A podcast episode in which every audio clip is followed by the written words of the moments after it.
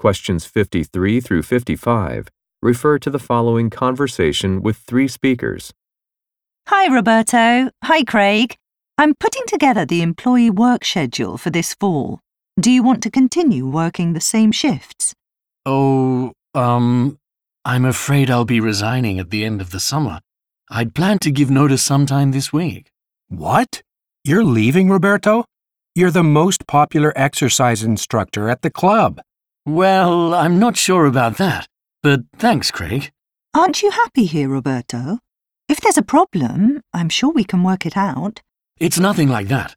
I've accepted a job working for the athletics program at the local college. It's something I've always wanted to do.